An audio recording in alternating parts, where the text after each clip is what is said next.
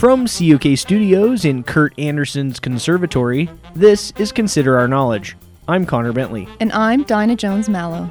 On today's show, we'll consider a revolutionary way to treat bacterial infections in our Consider Your Health series. We'll also consider how to cook fruits and vegetables harvested from your own garden with Jen Cornetto Cody from The Amazing Plate. And we'll consider who are the people in your neighborhood. In your neighborhood? In your neighborhood. Stay with us. Support for Consider Our Knowledge comes from OMG McFlippies. Now with OMG McFlippies Express restaurants in airports, gas stations, and bus terminals. Grab one of our signature dishes in a questionably clean location. Flip in some off the freeway flavor, neighbor. And the Mr. T Foundation. I pity the fool who doesn't donate right now to help eradicate whooping cough. This is Consider Our Knowledge. I'm Connor Bentley. And I'm Dinah Jones Mallow. There are many bacterial infections out there that are giving medical professionals trouble. For example, people infected with Clostridium difficile suffer debilitating diarrhea, but the bug often defies antibiotics, so doctors are trying to combat it in new ways. A revolutionary new method is being used to restore good gut bacteria and banish the bad ones like C. diff. Here with a report on what researchers are doing at Massachusetts General Hospital is our very own Alex Truman in a new installment of our Consider Your Health series. Our good friends over at NPR told me about a new way doctors are fighting bacterial infections over at Mass Gen, so I had to go see for myself. I was met by Dr. James Scadd, who took me to one of the hospital labs where they are working on ways to fight harmful bacteria. So, this is the lab where we're making our little poop pills. Uh, excuse me? Poop pills? I'm pretty sure I misheard you. Uh, no, I said poop pills. Fecal transplants can be life saving for people with stubborn bacterial infections, but they're not for the faint of heart. So, we've uh, come up with a way to make them more palatable the frozen poop pill. Ugh. Fecal transplants? Poop pills? Yeah, that's right. Excuse me.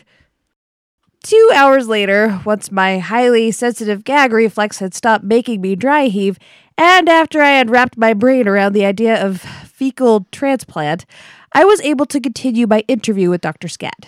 Are you okay, Alex? Yes. I think I'm fine now. Please continue with your explanation if you would.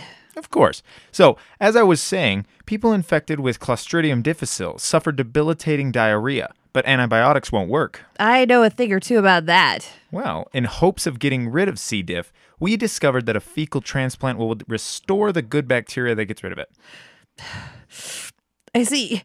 First, we tried delivering the fecal transplant through a tube snaked down the patient's nose and into the stomach.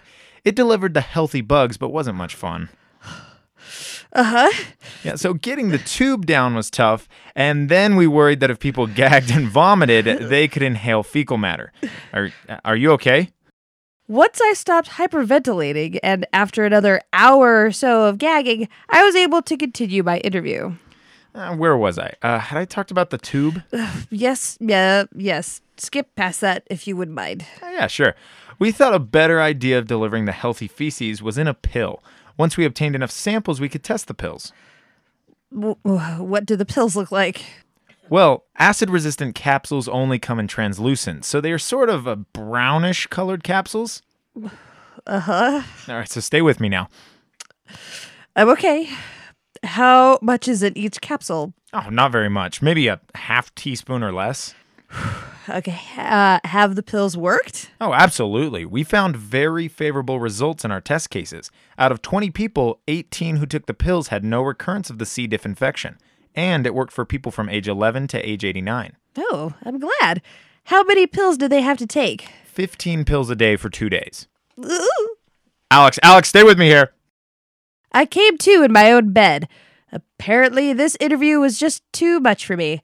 It will be a long time before I can go back to a research hospital, I can tell you that much. For Consider Your Health, I am Alex Truman.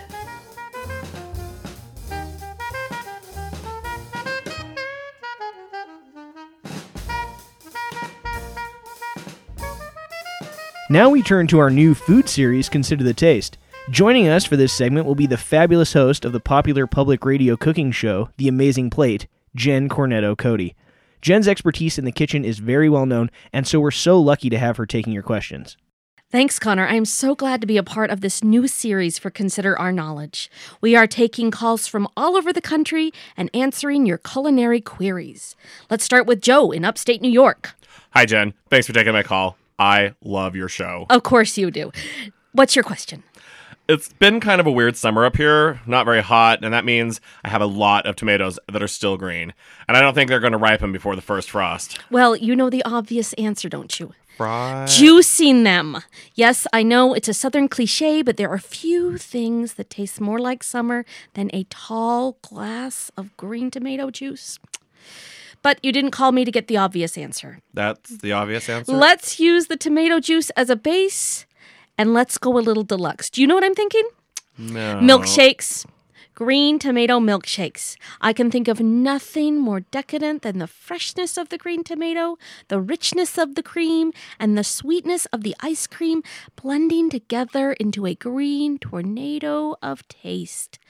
Oh, and to set off the delicate balance of the three, how about some smoked paprika? Paprika. paprika, but don't just get pimenton or Spanish smoked paprika. Make sure you get Hungarian. That will really make the milkshake. It may cost a bit more, but it's worth it. You can taste the suffering of the Hungarian people in that spice. The Spanish really haven't suffered since the Crusades. Okay, um, thanks. Ah, you are more than welcome. I think you've just found a new favorite. Okay, up next is Katie from Macon, Georgia. Katie, what's cooking? Or should I say, what's about to cook? Well, Jen, I think you know that in Georgia we are famous for our peaches. Yep, yep. Big, firm, juicy peaches.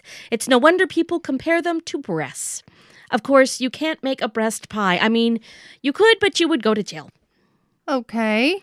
Well, I have a whole bushel of Georgia's finest, and I want to do something that really shows off their flavor. Katie, you know the first mistake people make when cooking with peaches? What? They only use the fruit. They what? Peaches are so much more than the fruit. To really show off the flavor, you need to use the whole peach. So take your peaches and the pits and the stems and the leaves and the bark and even the dirt. Get down under that peach tree and just take a big old handful of dirt, maybe two handfuls of dirt, and put it all together in a pot. You want to have the entire essence of the peach tree in one place. Next thing you are going to do, you are going to get a gallon of coconut milk.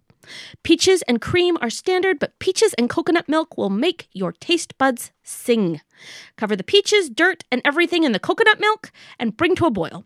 Then let it simmer for three, four hours until you have what's left is about mm, the consistency of mud. Delicious mud. What you have now is the base of the most delicious soup you will ever make.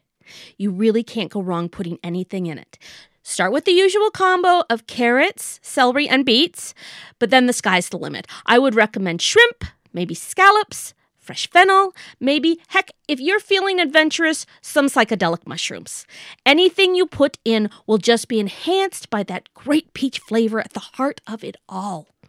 Okay.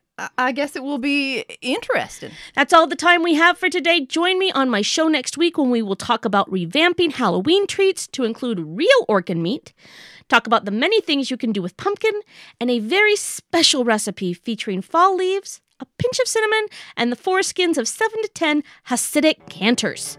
I'm Jen Cornetto Cody. Eat well and eat often.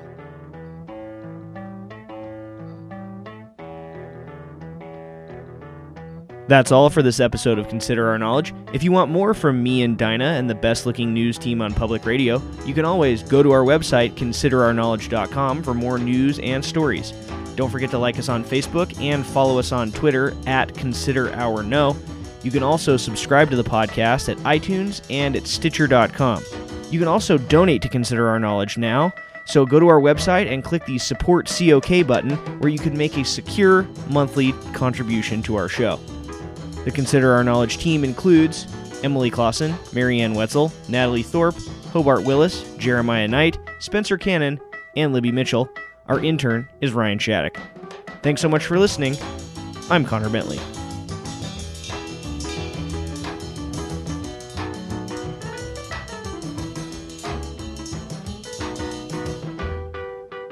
Thanks, Connor. I'm so glad. Uh, now I'm going gay.